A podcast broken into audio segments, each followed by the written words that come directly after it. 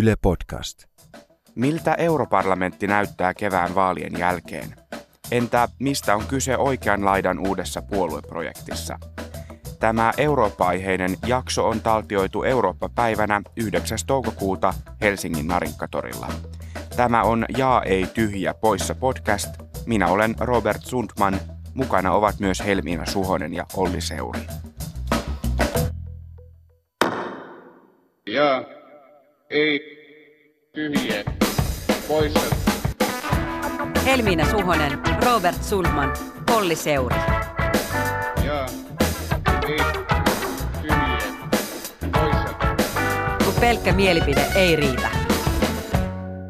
Tervetuloa kuuntelemaan Jaa ei tyhjiä poissa podcastia livenä. Tänään me ollaankin Olli ja Helmiinan kanssa täällä Kampin Narinkkatorilla viettämässä Eurooppa-päivää. Tehdään podcast-live-lähetys. Aiheenamme on eurovaalit ja siksi vieraana on täällä myös poliittisen historian tutkija Katalin Miklóssy. Tervetuloa. Kiitos. Jetpo on nyt siis päästetty ensimmäistä kertaa tälle ulkoilmaan. Täytyy muistaa käyttäytyä, koska ihmiset näkee meidät täällä. Mutta hei, kun puhutaan E U:sta, niin kertokaas ekaksi joku teidän E U-muisto. Annetaan Katalini aloittaa. Joo, äh, me on kasvanut äh, itse asiassa Unkarissa. Ja äh, muistan ikuisesti, että yhdeksänkymmentäluvun alkupuolella ruvettiin puhumaan äh, heti kun kommunismi kaatui takaisin Eurooppaan. Ja se oli sikäli hassua, että eihän kommunismi muuttanut maantiedettä. Että se oli itsestään selvä aina, että Keski-Eurooppa on äh, Eurooppa.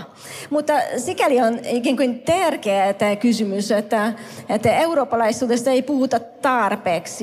Että identiteetti aina otetaan, tai identiteetti muuttuu joka päivä ja sitä rakennetaan joka päivä. Ja eurooppalaista jotenkin äh, otettiin itsestään selvänä ja annettuna. Että siihen tarvitaan paljon enemmän keskustelua, että mikä eurooppalaisuus on. Öö, no mun Euroopan muisto on vähän tälle kevyempi. Erasmus vaihtui vuonna kaksituhattayhdeksän. En ehkä niin ottanut tätä niin kuin opiskelun kannalta, mutta hauskaa oli, että mulle jäi niin kuin E U:sta hyvä muisto. Olit normaali Erasmus-opiskelija siis? Kyllä. Mä voin käyttää tässä tämän sukupolvikortin, että mä oon elänyt vain muutaman kuukauden elämästäni Suomessa, joka ei ole ollut Euroopan unionin jäsen. Eli oikeastaan kaikki mun muistothan on Euroopan muistoja. Jumalation. mä, mä kanssa itse asiassa tartun tohon kiinni. Mä muistan ä, lapsuudestani sen E U-kansanäänestyksen ja en ole ollenkaan varma, että mitä meidän perheessä on silloin äänestetty. Ja jos nyt tähän päivään ajattelee kaksikymmentäviisi vuotta myöhemmin, niin kyllä tämä tämmöinen niin kuin eurooppalaisuus, se tunne ja kontakti Eurooppaan on muuttunut. Et kyllä mä ajattelen, että mä oon ainakin eurooppalaisempi tässä iässä, kun mun vanhemmat on ollut aikanaan. Onko teillä eurooppalaista identiteettiä, Katalin? No itse asiassa mä oon varmasti sen verran Metusaalemia, että minä on ihan selvä eurooppalainen identiteetti ennen E U:ta ja myös E U:ssa.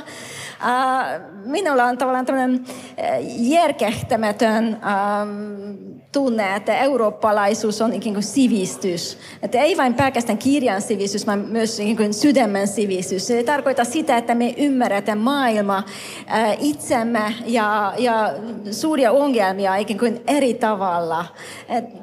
Ikään kuin syvällisemmin, laajemmin. Ja eurooppalaisuus tarkoittaa myös niin tämmöistä arrogantia identiteettiä siinä mielessä, että minun mielestä missä on Amerikka? Että eurooppalaiset ovat tehneet Amerikka suureksi, eikö niin? Mä, mä, vähän, mä vähän komppaan, että mä kuulun tähän Team Eurooppaan tässä. Että mä, mä ajattelen, että mä oon myös eurooppalainen. Mitä mä oon ehkä ennen eurooppalaisuutta, niin mä joudun myöntämään, että mä oon ehkä savolainen ja sit eurooppalainen. Mulla on oikeastaan vähän, mulla on tämmöinen Keski-Suomi-tausta, niin mun on hirveän vaikea sanoa, että mä oon niinku keskisuomalainen. Että kyllä mäkin menen tähän. Mä oon ehkä kasvanut siinä ajassa, kun yritettiin löytää meidän eurooppalaisuutta, joten mäkin sanoin, että mä oon eurooppalainen. Robert. Mitäs Robert Kerava? Mä en tiedä, onks, mä, en mä tiedä, onko mä keravalainen, enkä, että onko uusmaalainen. Suomalaisena kyllä pidän itseäni, mutta tämä eurooppalaisuus on siinä mielessä kiinnostava kysymys, että niin kuin sanoin, koska mulla ei ole kokemusta Suomesta, joka ei olisi esimerkiksi Euroopan unionin jäsen, niin mä, jotenkin mun on vaikea sitten määritellä, että milloin Milloin mun, missä mun identiteetissä menee se eurooppalainen taso ja missä se suomalainen taso. Mutta te tiedätte, mä aina etsin, mä aina tota, eksyydyn näihin identiteettiongelmiin, niin tämä on taas esimerkki siitä. eduskuntavaaleissa ainakin monilla toimittajilla oli halua pohtia, että mikä on vaalien ykkösteema, että mikä on se polttavin kysymys, joka saa ihmiset uurnille. Ja näitä teemojahan on, on tietysti paljon, ne menee usein aika limittäin, mutta voidaanko kysyä nyt sitä, että mitkä teemat nousee esille näissä tulevissa E U-vaaleissa, vai onko tämä tämmöistä toimittajien makustelua vaan? No, mä uskon, että ensinnäkin maahanmuutto tulee nousemaan aivan varmasti kaksi. Toinen on ehkä Euroopan unionin tulevaisuus, että mihin päin lähdetään. Että onko tämä nyt sitten, äh, lähdetäänkö kehittämään tätä integraatiota syvällisemmin tai, tai pysytäänkö tavallaan tämmöisen kansallisvaltioiden löyhän liitoksi. Se on ikään kuin kohtalon kysymys aika tavallaan. Ja sitten ikään kuin Euroopan unioni on muuttunut täysin byrokraattiseksi, jo, jotakin kaukaiseksi, administratiiviseksi yksiköksi, että sitä pitää tuoda tavalla tai toisella lähemmäksi kansalaisia.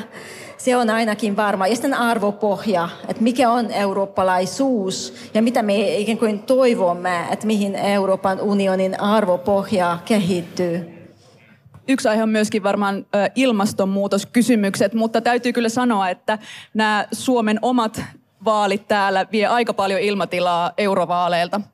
Ja siis se on semmoinen vähän niin kuin muna-kana-ongelma myös, että median mielestä poliitikot ei pidä E U-asioita ja näitä vaaleja tarpeeksi esillä, ja poliitikkojen mielestä media ei ole riittävän kiinnostunut niistä, että tässä on niin kuin koko ajan tämmöistä jännitettä ollut myös. Ja eduskuntavaaleissa ei puhuttu tarpeeksi E U-vaaleista, ja mm. yksi syy saattoi olla se, että E U-vaalit oli niin lähellä. Mm. Näiden vaalien kohdalla on myös puhuttu siitä, että miten oikeisto- ja kansallismieliset nousee voimakkaasti. Katalin, miltä tilanne näyttää tällä hetkellä Itä-Euroopassa tämän suhteen? Mä olen sitä mieltä, että itse asiassa Itä-Eurooppa ei niinkään ole enää erikoinen paikka. Että tämä ikään kuin niin sanottu populismi, eli kansallismielisyys, konservatiivismi, E U:n haastaminen on levinnyt myös länteen, että Italiaan, Espanjaan, Itävaltaan. Että ikään kuin tämä jakolinjat ei enää päde. Mutta mä olen sitä mieltä, että itse asiassa Itä-Euroopassa edelleen E U-kysymykset on yhteydessä ikään kuin siihen kansalliseen politiikkaan, että tämä ikään kuin Suomen tilanne ei mitenkään ole erikoista, vaan, vaan mennään ikään kuin sillä, että mikä kansallisesti kiinnostaa ja sitten jo, jollain tavalla sitten reflektoidaan ikään kuin E U-hun. Mutta mä oon sitä mieltä, että erityisesti sitä populistit, niin sanotut populistit, kansalliskonservatiiviset ovat nyt ryhmittyä. täytymässä ää, ikään kuin E U:n sisällä, että uusia puolueita, puolueryhmiä syntyy nyt.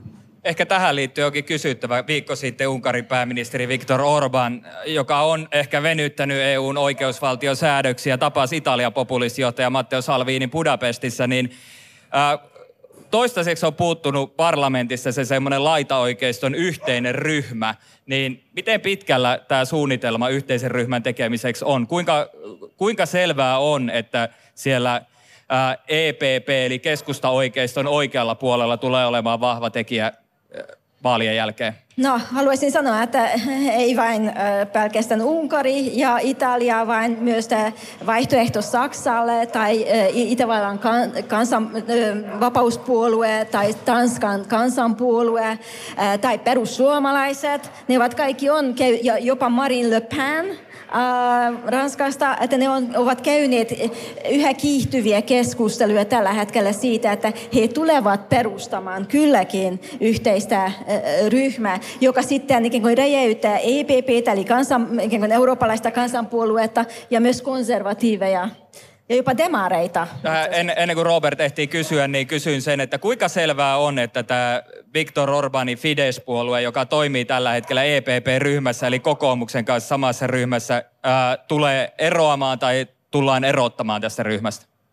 No, tällä hetkellä ikään kuin E P P on, on, on taktikoinut, koska Fidesz olisi tuomassa ikään kuin kaksitoista kolmetoista edustajaa ikään kuin vahvistamaan E P P-ryhmää. Mutta ny, nyt näyttää siltä, että Manfred Weberin kanssa ää, tai Viktor Orbán, niin ää, sukset ovat menneet ristiin. Eli näyttää yhä varmemmalta, että, että vaalien jälkeen ne eroaa E P P:stä. Ja Manfred Weber on siis ää, kärkiehdokas tässä E P P ryhmässä, saksalainen. Yksi sellainen kiinnostava kysymys tässä on tietysti suhtautuminen Venäjään. Tänään Helsingin Sanomissa ruotsidemokraatti Jimmy Åkesson ihmetteli, miten perussuomalaiset harkitsee yhteistyötä Ranskan ja Italian venäjämielisten kanssa. Hän antoi tällaisen piikin. Mistä tämä jännite kertoo tuolla laidemmassa oikeistossa? Onko siellä jakautumista Venäjä myönteisempiä ja Venäjä vastaisempia?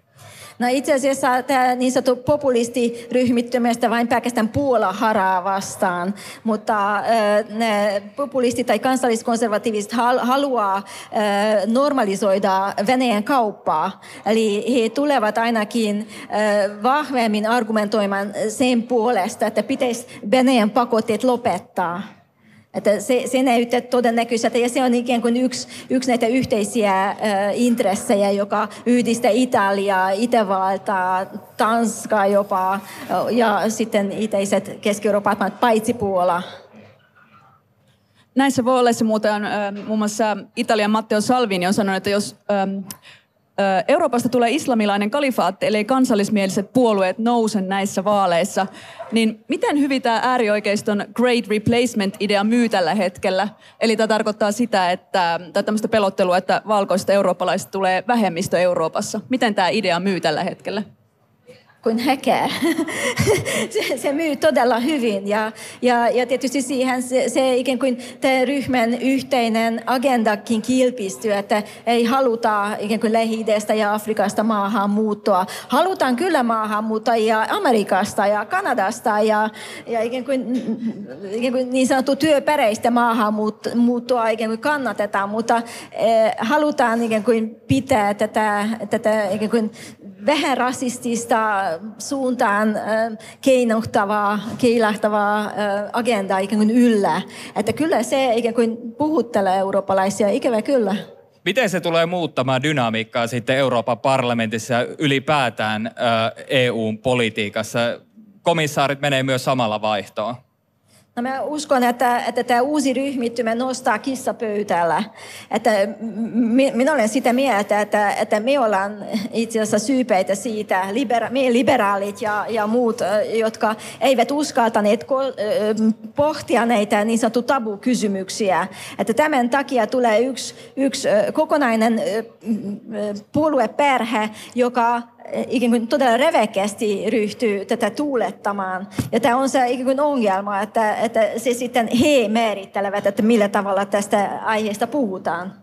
Ja onhan tässä on ehkä puhuttu tämmöistä muutoksesta, että ei enää ole irti E U:sta puhe, vaan että E U:n sisällä ö, tämä oikeistoblokki voisi vaikuttaa siihen, että päätöksenteko puuroutuu ja hidastuu.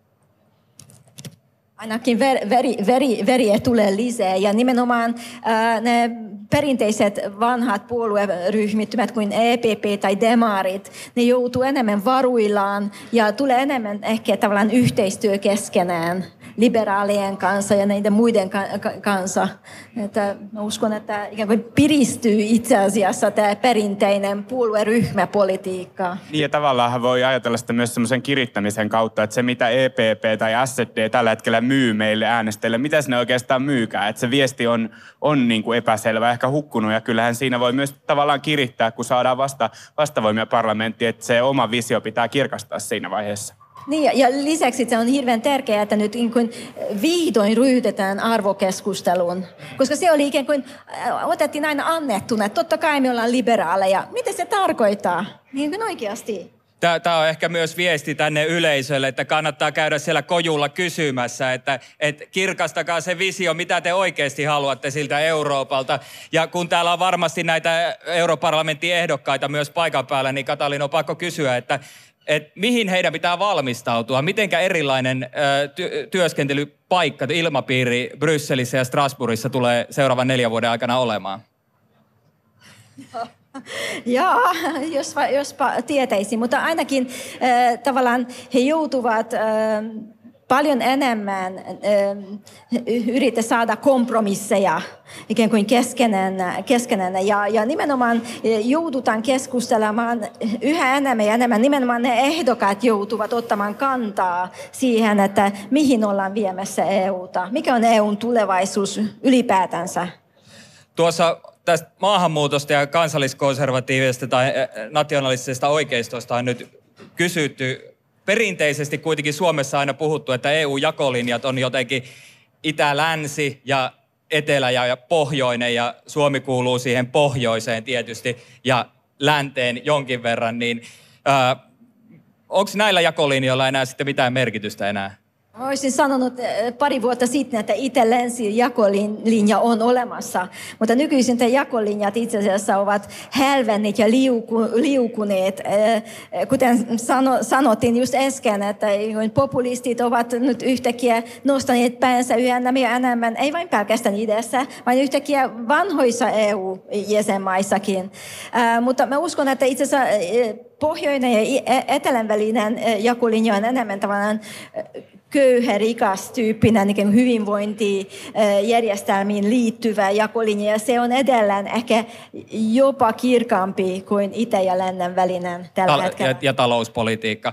Lopuksi vielä yksi kysymys tästä E U:n tulevaisuudesta. Kuvitellaan tilanne kaksikymmentä tai kolmekymmentä vuoden päästä, jolloin me muistellaan kaksituhattayhdeksäntoista ja kaksituhattakaksikymmentäluvun alkua. Mitähän me ajatellaan tästä ajasta silloin? Ja viittaan siihen, että asiat voi muuttua hyvin nopeasti. Jos me ajatellaan yhdeksänkymmentäluvun loppua, kaksituhattaluvun alkua, niin hurja integraatio oli vauhdissa, euron käyttöönotto ja kaikki ytimit. Kohta Ruotsikin ottaa euron käyttöön. Kyllä. You wish. Mutta se oli se ajatus silloin, tai semmoisia kommentteja kuului silloin. Niin, niin. Millaisia ajatuksia herättää? No, mä olen sitä mieltä, että itse asiassa E U:n tulevaisuus riippuu aika pitkälti siitä kehityksestä, mikä on jäsenmaiden kehitys.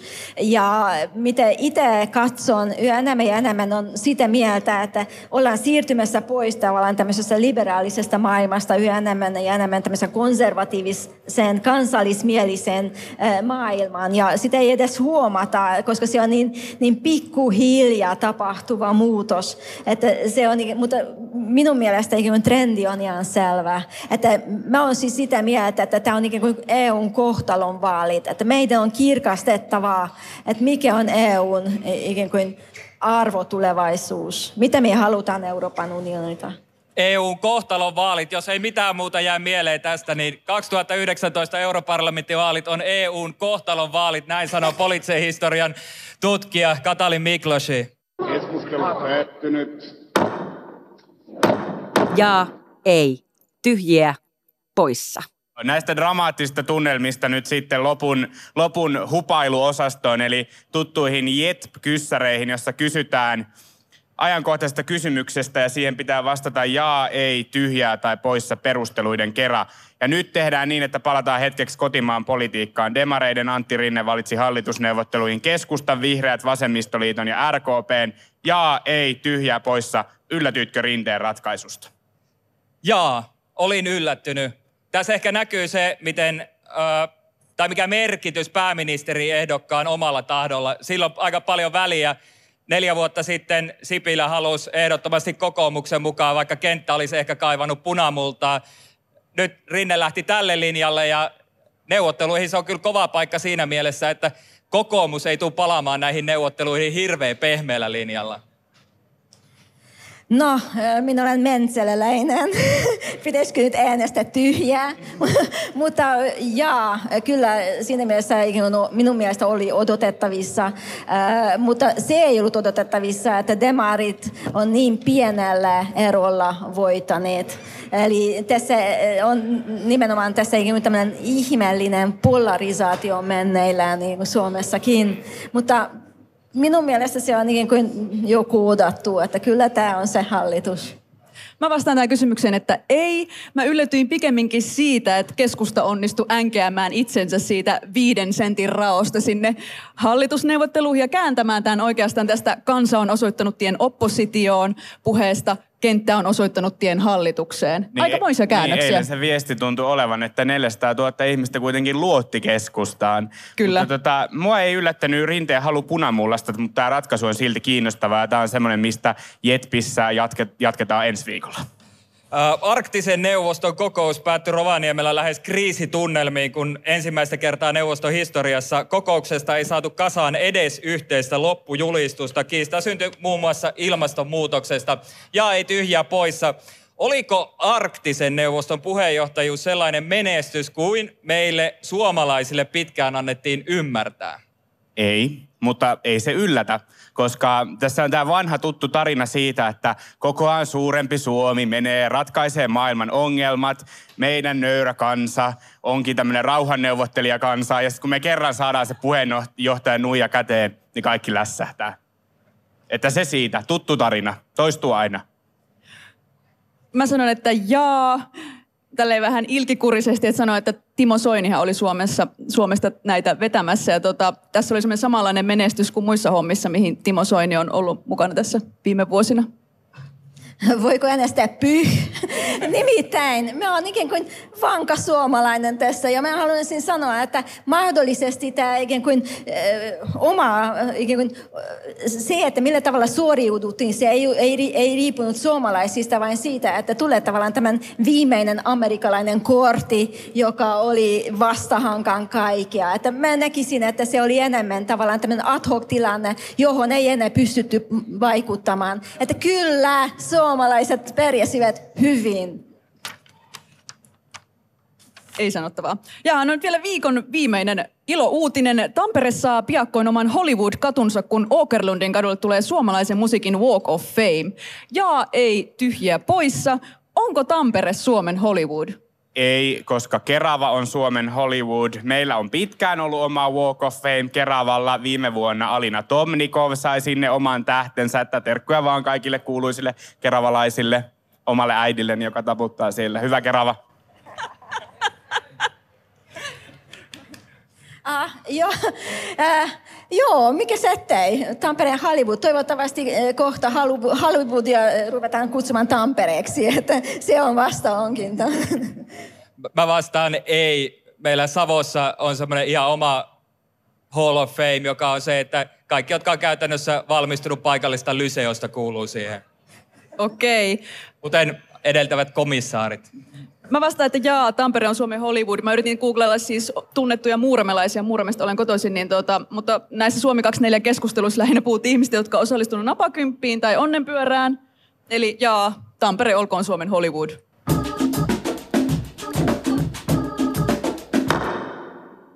Äänessä edellisessä olivat siis tutkija Katalin Miklóssy Helsingin yliopistosta sekä toimittajat Helmiina Suhonen ja Olli Seuri. Minä olen Robert Sundman. Jaksoa tekemässä olivat myös äänitarkkailijat Jouko Karamo, Jouko Ryhänen ja Laura Koso. Äänisuunnittelija oli Joonatan Kotila. Kiitos kun kuuntelit J E T P-podcastin. Kerro palautetta podcastista esimerkiksi Twitterissä hashtagillä J E T P eli J E T P.